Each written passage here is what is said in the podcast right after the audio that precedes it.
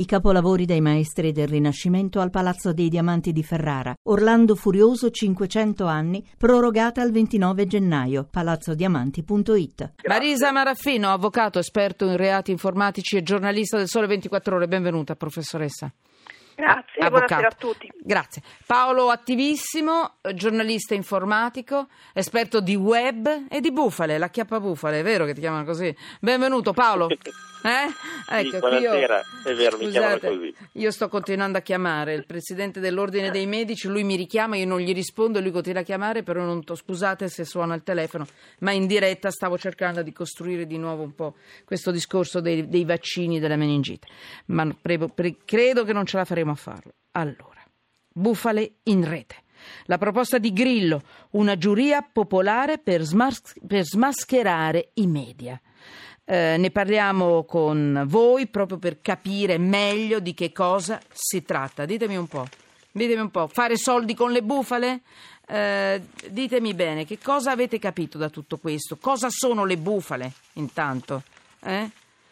Beh, si- eh, se posso rispondere Ti io, prego. le bufale sono delle false notizie che possono essere di livello frivolo, come la leggenda secondo la quale ci sarebbero i coccodrilli nelle fogne di New York, ma possono anche essere delle false notizie che causano allarme sociale, come per esempio le affermazioni sui vaccini che sarebbero causa di autismo o la, la manipolazione delle magnitudo dei terremoti o altre cose di questo genere. Quindi sono falsità che vengono fatte circolare per varie ragioni, Mm. per propaganda politica, per profitto.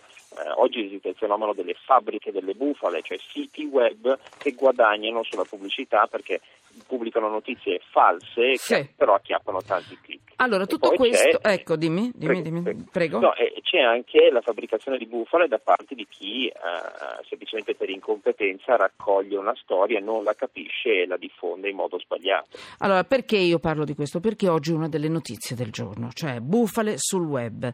Eh, il numero uno dell'autorità garante della concorrenza, intervistato dal Financial Times, ha sostenuto che in politica la post-verità è uno dei motori del populismo, è una delle minacce della nostra democrazia. Di conseguenza, secondo il garante, servirebbero organismi che rimuovano dalla rete le false notizie e impongano sanzioni. Ehm, insomma, il 5 Stelle hanno risposto perché insomma, è evidente che ultimamente sono stati attaccati quelli dei 5 Stelle, ma noi non vogliamo entrare nel, nel- nel merito e nella discussione politica nella quale è entrato, vi dirò, anche Mentana. Perché dice controlli dannosi e inutili. Basterebbe vietare l'anonimato. Voi capite che continuano a buttare informazioni, notizie, a alzare sempre di più la guardia. Quindi si parla di censura, di sanzioni nel web e si parla di un'idea di un organismo di... mm, non usano la parola controllo. Però dice Mentana, ma non è l'unico, dice, ma allora deve valere per tutti, non solo per il web, anche per i giornali, i telegiornali, le reti, i giornali radio, vale per tutti. Quindi eh, l'identificazione diretta anche, dovrebbe esserci l'obbligo di certificare la propria identità e quindi di essere riconoscibili. Vi ho buttato addosso tutta la questione e la polemica di oggi, guardate che è molto importante, perché poi mi dica, dimmi anche tu Paolo Attivissimo che sei un esperto, Marisa Maraffino, avvocato, tutto questo poi si traduce, se un reato è reato nella vita di tutti i giorni con i piedi per terra, è reato anche lì dentro, nella rete Esatto. o no? Esatto, i Certamente. reati, ripeto, lo abbiamo detto tante volte. Cosa no? Dice reati- la legge? Mi dica, professore. La legge dice che i reati in questi casi possono esistere laddove esiste un'offesa alla reputazione della persona, quindi se io diffondo nel web una bufala dicendo che una persona ad esempio è morta e quindi creo attorno a questa persona eh, l'idea, la falsa convinzione anche nei familiari che questa persona sia deceduta, allora in quel caso ci può essere anche un danno eh, per la persona, insomma in quel caso oggetto della notizia. Il problema vero, che è quello credo che ha sollevato anche Mentana, è quello della identificazione di questi soggetti. È difficile dire, è possibile eh, pretendere che tutti ci mettano nome e cognome o comunque eh, che ci sia anche perché ri- ricordiamolo, adesso c'è molta questione appunto sulle notizie false, ma mh, l'attenzione più alta dovrebbe sempre rimanere sulle cose ancora più gravi che circolano nel web, no? Cioè, ci parliamo eh, di contenuti, di immagini diffuse senza il consenso e quindi il problema è serio. L'idea, quello che mi è piaciuto in questi giorni magari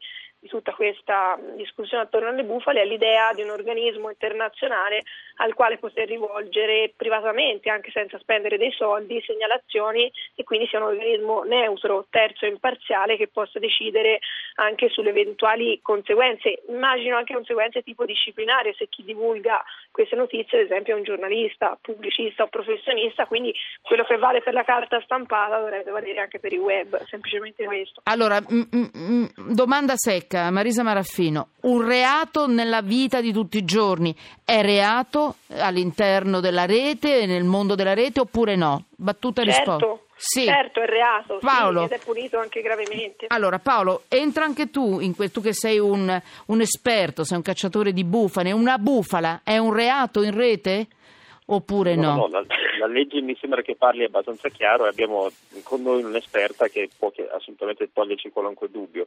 Semmai eh, credo che questa questione dell'anonimato sia una chimera.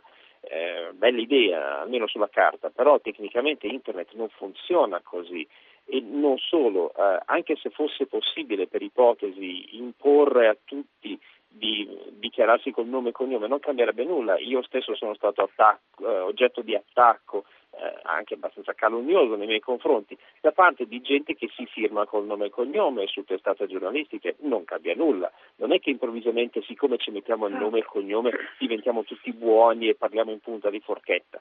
Si fa già adesso quello di No, però ti becco. No, però ti becco.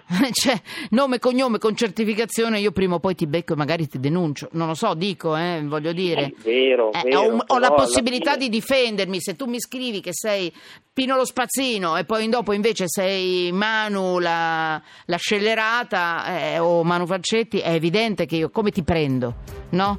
Sì, E- ma pa- parliamoci chiaro, una persona che, Sì. la- che lavora, che porta a casa uno stipendio medio, non è che abbia molto tempo da ri- spendere per andare a rincorrere l'ennesima diffamazione che lo riguarda.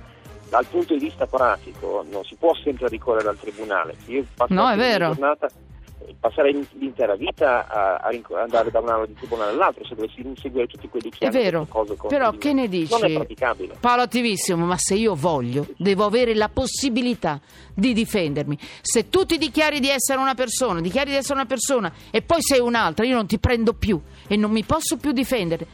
Eh, sotto inchiesta, però ci risentiamo, eh. Paolo, ci risentiamo perché voglio un po' di esempi di questo genere. Certo. Ci risentiamo presto, gere regionali e poi ancora qui. Di nuovo per l'ultima parte di Italia sotto inchiesta. Tutti sotto inchiesta.